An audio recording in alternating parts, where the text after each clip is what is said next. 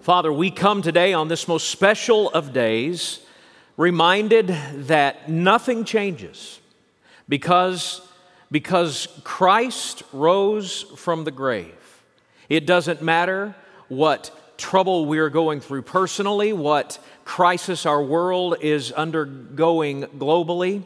That which is ultimately true has remained the same, and that is Christ Jesus rose from the dead. Thank you for the opportunity to celebrate this today. And it's in the name of the risen Savior Jesus that we pray. Amen. Amen. It's good to have you with us today, those who are members of Blue Valley Baptist Church, also those of you who are guests. I hope you appreciate how much planning goes into doing what we are doing virtually for worship service on this Easter Sunday in particular. I know that many of you have already probably been blown away at the opportunity that we had to hear from uh, people uh, in a choir from both campuses. And you think, well, man, we ought to do that every week. Well, Jeremy Yarberry, who put that together, has about 60 or 70 hours invested in that three and a half minute song. So you will pardon him if he doesn't want to do that again anytime uh, super soon. And then also, one of the things that uh, Pastor John has done diligently in order for us to comply with the governor's order that churches are not exempt from the 10 person gathering rule, uh, rule is, is that he's, he's made it possible for us to kind of stage our arrival. So when Pastor Darren left this room uh, a little bit ago, I left my car, came inside, and we have been able to maintain that uh, 10 person or less rule here in this room. Uh, just a lot of planning going into all of this. And if you get an opportunity to share uh, a word of thanks to anybody on our worship team, Pastor John, Jeremy, anybody, make sure you send that out to them because I know that they would really appreciate it.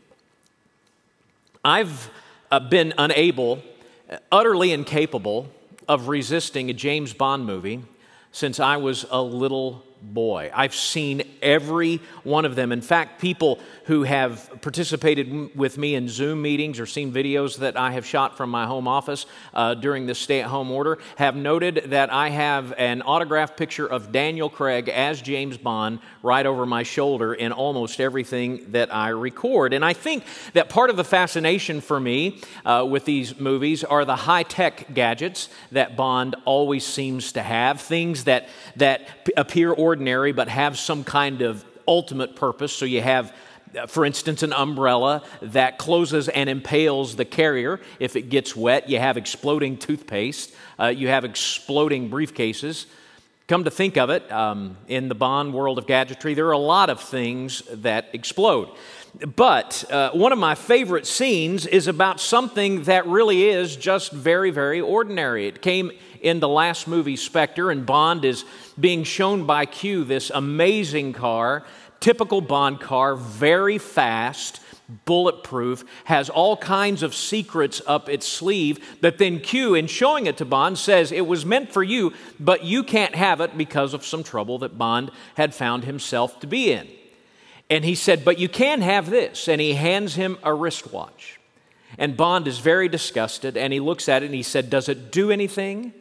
And Q says, It tells the time. Well, every year, the calendar hands us Easter. And most of us who would tune in for something like this know what it is. It is the date on the Christian calendar where Christians worldwide celebrate the resurrection of Jesus. We know what Easter is. But does it do anything more than simply tell us it's spring? Uh, tell us the time? Well, we're going to think about that today as we find 1 Corinthians chapter 15 in your copy of God's Word. Why don't you go ahead and open your Bibles to 1 Corinthians chapter 15? But before we address what Easter does, uh, more than just tell the time, we need to address the elephant in the room. And here it is.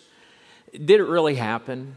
I mean, was there a day in history where a man who had been crucified a few days earlier rose bodily out of a grave. There's no reason to think about what Easter does if it is nothing more than a myth. And the idea that Easter is nothing more than a myth is as old as that first Easter morning. But the historical argument, not the biblical argument, which, which makes sense as you would expect, but the historical argument that Christ really did rise from the grave that first Easter morning is a compelling argument. There's a Christian pastor, um, academic, author, professor who has, in the, in the past 10 years, gone home to be with the Lord, named John R.W. Stott.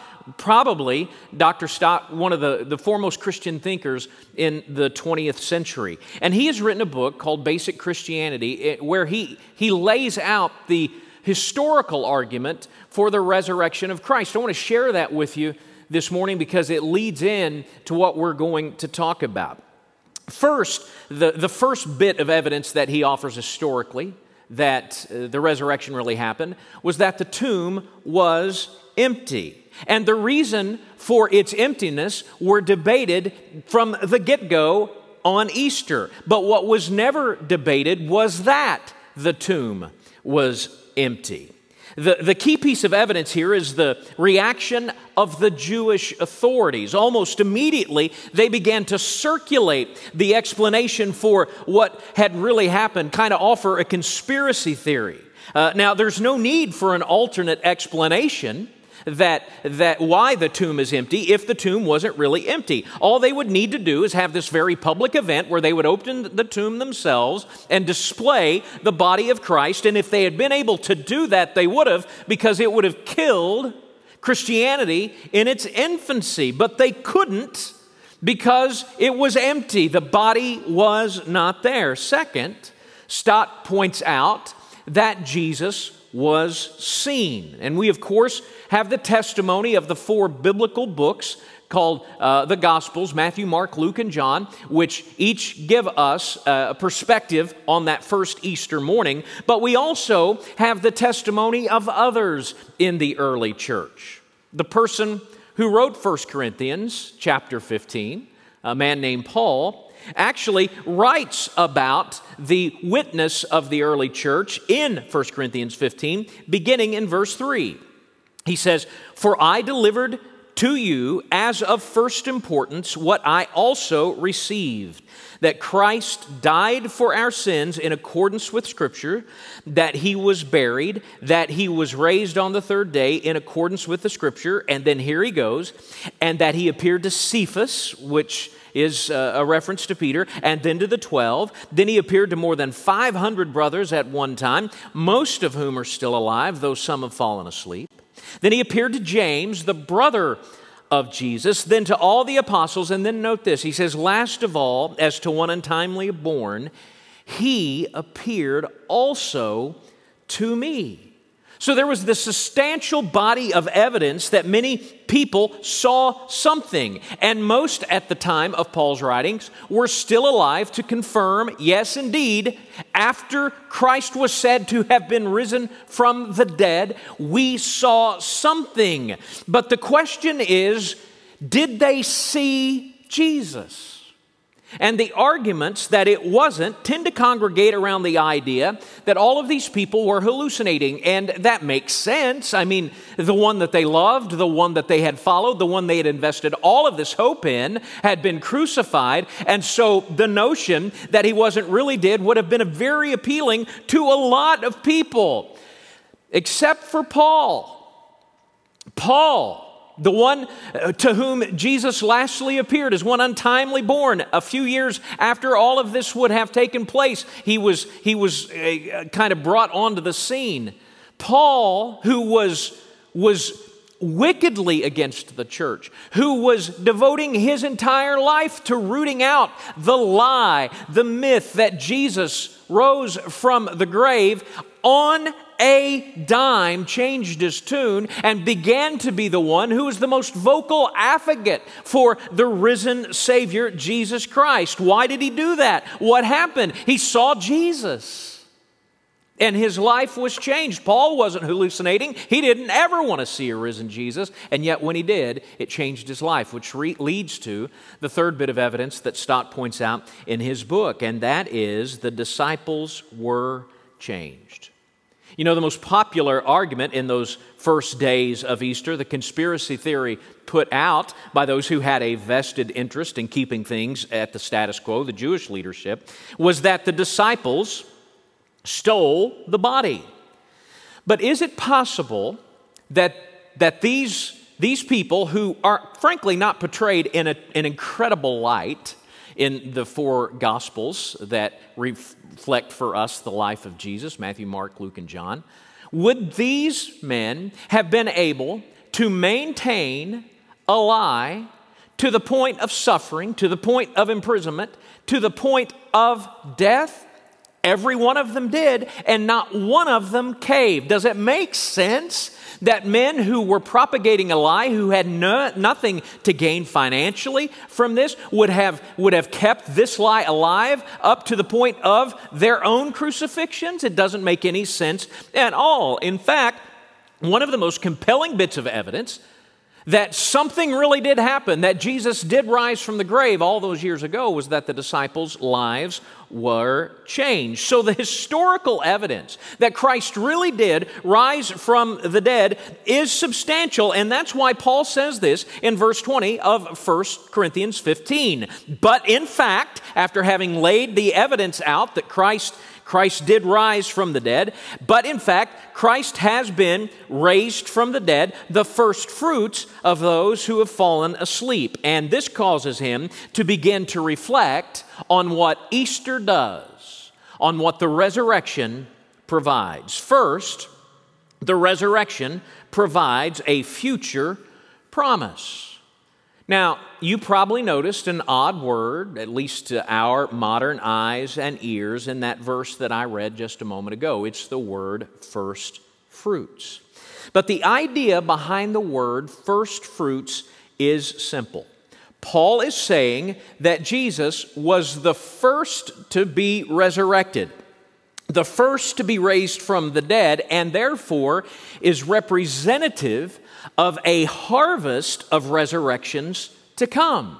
So the resurrection provides for us the future promise that perhaps someday death will not have the final say over us. Why is that? Look at verse 21. But as by a man came death, by a man has also come the resurrection of the dead.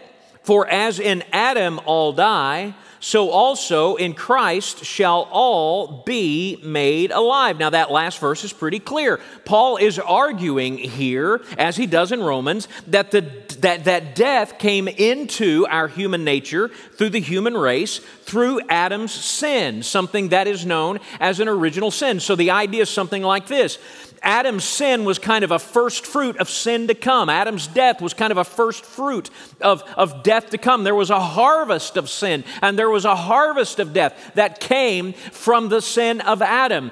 But, he argues here, the, there is a, a harvest of resurrections, there is a harvest of life to come from the resurrection of Jesus Christ. The only difference is that every person who has ever been born is born guilty because of Adam's sin, that is, original sin. Not everyone, however, will be given eternal life by Christ's resurrection. Here's where we see that. Look at verse 23. But each in his own order, speaking of these resurrections, Christ the first fruits, then at his coming, those who belong to Christ. Paul is saying that Christ's resurrection had to come first, that it had to come in order. His was the first of a harvest to come, that there is a resurrection to come. But note that he says in verse 23 a resurrection of those who belong to Christ. All are born guilty but only those who have surrendered their lives to Jesus as Savior and Lord will get the experience of their own resurrection, their own eternal life that the resurrection of Jesus provides. That is the future promise of the resurrection. That is part of what Easter does. It shows us the possibility of death not being the final word on us. The next thing that Easter does, though, as Paul continues to discuss about discuss it is that it provides us a present perspective. And by that, I mean this. This makes sense, I think. If we have given our lives to Christ, and live our lives on the future hope of a life that never ends, it will literally change everything about how we view the world. And it is this point that Paul is making in verse 24. Back in verse 23, Paul had indicated that the full experience of our own resurrection wouldn't be realized until Christ returns. And then he continues with that in verse 24 when he says, Then comes the end. When Christ returns, when he delivers the kingdom to God the Father, after destroying every rule and every authority and power. For he must reign until he has put all his enemies under his feet. The last enemy to be destroyed is death. What do those words mean? Well, Paul has made it clear that resurrection, Christ's triumph over death, is our future promised. It is something that we can anticipate in the future, our bodily resurrection at the return of Christ. But our present experience until that time will be this there will be struggles, and there will be heartache, and there will be trial, and there will be death. This is what Paul is referring to as the ongoing work of subjugation of the world that Christ is currently operating by in the world in which we live. Christ will continue to reign until ultimately all of the enemies of God are completely defeated. And this is what it means when he speaks of a resurrection to come. In, in the meantime, in this last 2,000 years, there, there has been a gathering of Christ to himself of followers. And in doing so, he is waging war against sin and he is waging war on the power of death, one life at a time, by the power of his cross. And these people, the church who are redeemed, who live in the hope of a future resurrection from the dead, will continue to live in a world where this battle is ongoing, but whose outcome is certain. And that will change their perspective on everything. They will look at the world in which we live and see so much wrong and not question, not question God's goodness, not question whether or not God truly is, is in love with his people and, and active in the world in which we live. Instead, they will say, This will not always be so because of the guarantee of a risen Savior. Everything that troubles me in this world will one day be gone for good. The best is yet to come.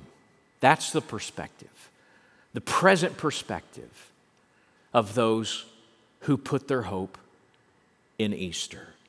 And then finally, here's what Easter does it provides an eternal peace. An eternal peace. Look at verse 27.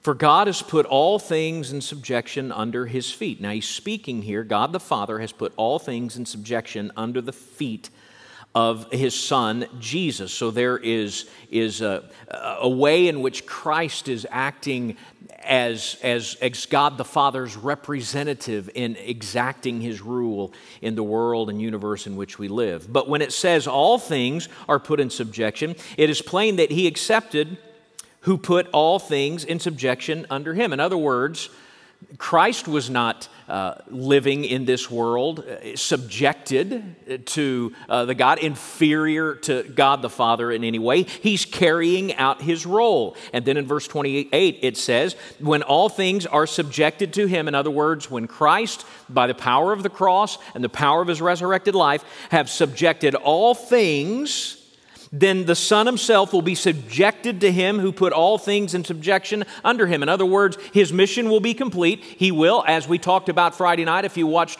our devotion, he will be able to finally fully proclaim everything is finished. The work that God has given me is fully complete, and He will present a redeemed world to God the Father who will rule and reign. And then God the Father and God the Son and God the Holy Spirit come together, and that's what He means when He says, All things put into subjection under Him, that God may be all in all. Now, folks, I get those words can be confusing.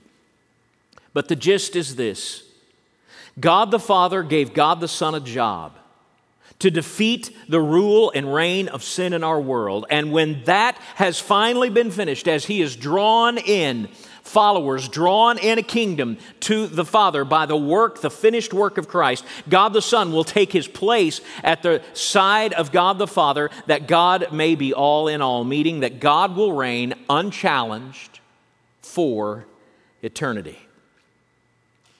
Now, there's a very practical benefit to all of this right now for us.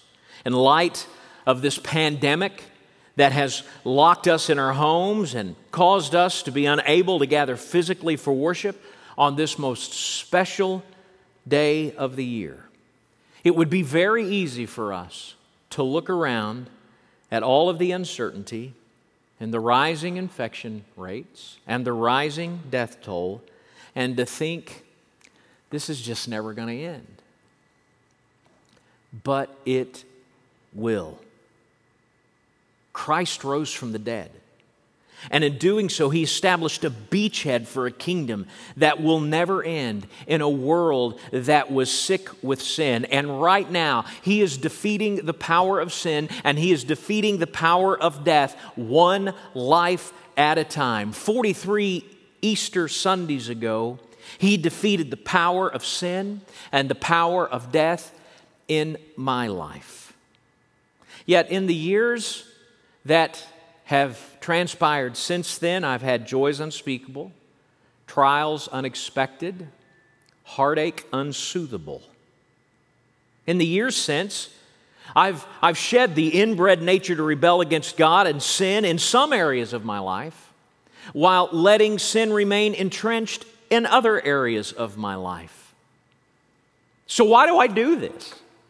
Why do I give my life to this? Why do I make this effort? Why do the people who have made this this stream possible for you go to all of this effort. If there's all of this all of this sin still that we have to fight and all of this all of this death that we have to endure and, and all of this heartache that goes in, into the world in which we live we do it because there will come a day when we will suffer no more and will sin no more and will die no more. And it's all because jesus rose from the dead. That's what the resurrection provides for us. And that is what Easter does. I, I get that there may be many who are watching this morning who maybe don't have that kind of confidence in a risen Savior. This has been an idea that you have celebrated seasonally Easter, Christmas, Christmas, Easter but you've never really grasped the fact that this does something. That if it really happened, it changes everything.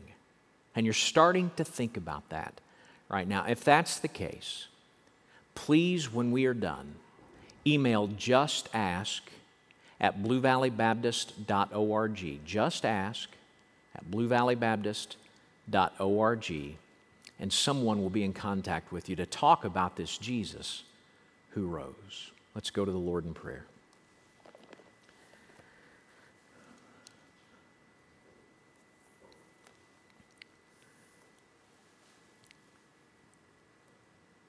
I serve a risen Savior.